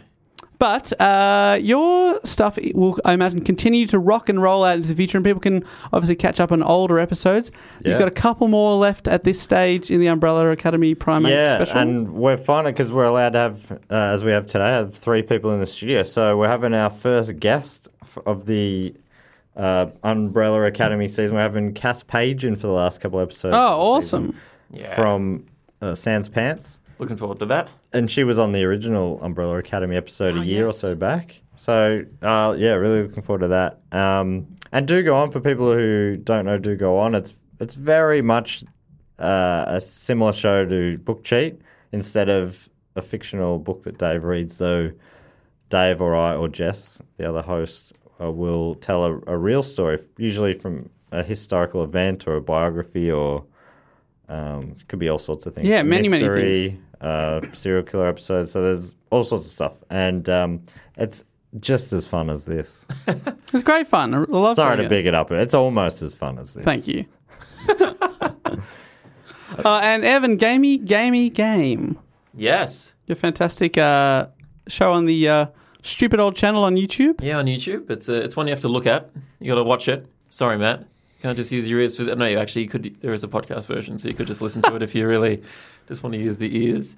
Um, yeah, just go to YouTube and search for uh, gamey, gamey game, or gamey game, or you know any sort of combination of those words, will probably Game, game, gamey. Hopefully- Do you think that Mm, works? Oh, maybe. I reckon you could you could you could try it. We'll Try it anyway. now. Um, yeah, it's it's a it's just a a, a, a, a funny j- chat panel show about video games. Nothing nothing too serious. Um, has a lot of uh, a lot of p- people that are familiar with the Do Go On and sort of Weekly Planet sort of a, a n- network. Yeah, that that's would- would right. be Many familiar people that you would with. have heard on Book Cheat as well. Yeah, People like absolutely. Ben Russell's a regular, um, Naomi Higgins, but of course Matt's been on, uh, and you've been on Dave on occasion. That's right. I'm ready to talk about uh, the 2012 video game. Um, yeah, we've got a Chris. We've, we've sort of haven't been doing as much this year because of lockdown, but we're we're doing a Christmas special, um, so that's going to be a lot of fun. And then we will also be back sort of towards the end of January ish, around the same ish time as this comes back. So All of Is it. there an Agatha Christie or Poirot type video game? Do you know Oh, that there- there is on Nintendo Switch? It just came out. Yeah, right, wow. Evan, Oh, there The, you go. the ABC murders, and I believe that the uh, Belgian detective is voiced by David Suchet himself Really? in the video game. So I put my name Wow. down. I put that on a couple of Christmas wish lists. So I'm Might really end up hoping with a couple of copies of it. exactly. So I'm really hoping I'll keep everyone posted if I, if I hopefully get that for Christmas. Of you. it's great. I haven't put down a game on a Christmas list for a long time, so I'm excited. yeah, right. Oh, fun! That's uh, I watched the maybe John Malkovich version. of Yeah, they that did a recently. much darker Yeah. adaptation. Yes. There's been a lot of grim Christie BBC versions in recent times. Super grim. Watch them if you feel like getting bummed out. yeah, that's right. Uh, just to confirm, if you Google "game game gamey," you will get "gamey gamey Oh. game." So just just so you know, Evan. there you go. Any combination of those That's right. words, as It'll long as work. there's a gamey in there and a game, I suppose. Um, yeah, go check it out. It's a lot of fun. It's a fun show. Even if you don't like video games, you'll probably you probably might enjoy it. Probably might, maybe. I think you definitely I'm will. not making It- any promises. It is a lot of fun with a lot of fun people on there, so it's great. Uh, and thank you so much again for joining me. And until next year, I will say Merry Christmas and Books forever! Book- books forever. Woo!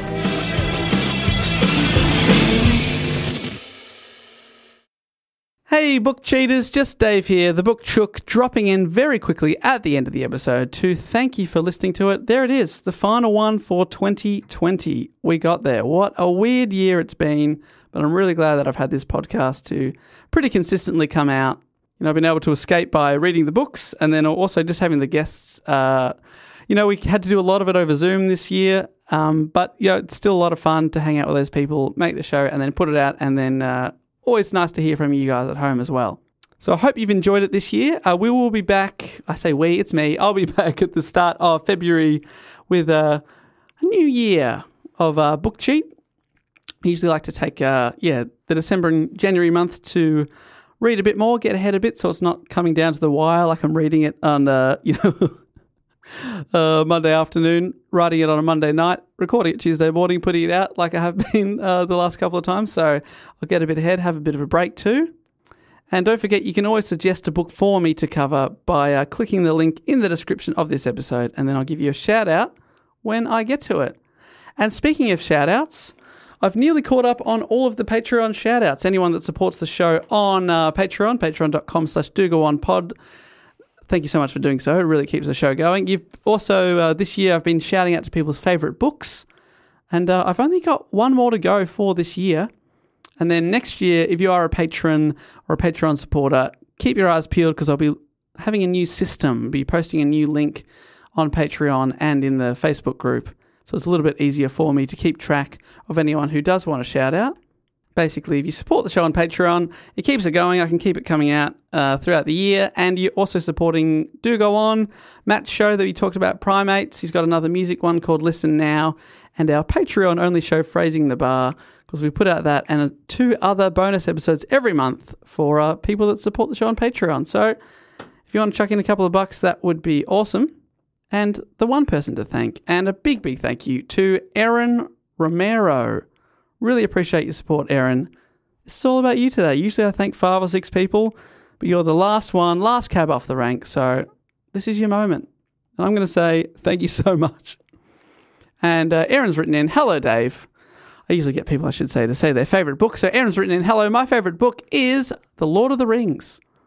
I was introduced to Lord of the Rings when the first movie came out and read the entire series in a week or two. Wow, that's good effort. I've always loved Tolkien's stories, characters, and world building. Here's to the book chooks. Books forever!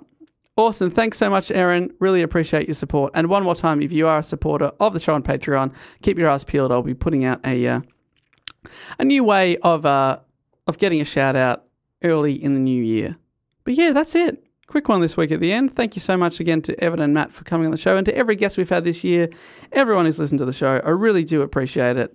And uh, until next year, I'm going to say it one last time, and that is, of course, Books Forever! Have a great new year. Thanks, everyone.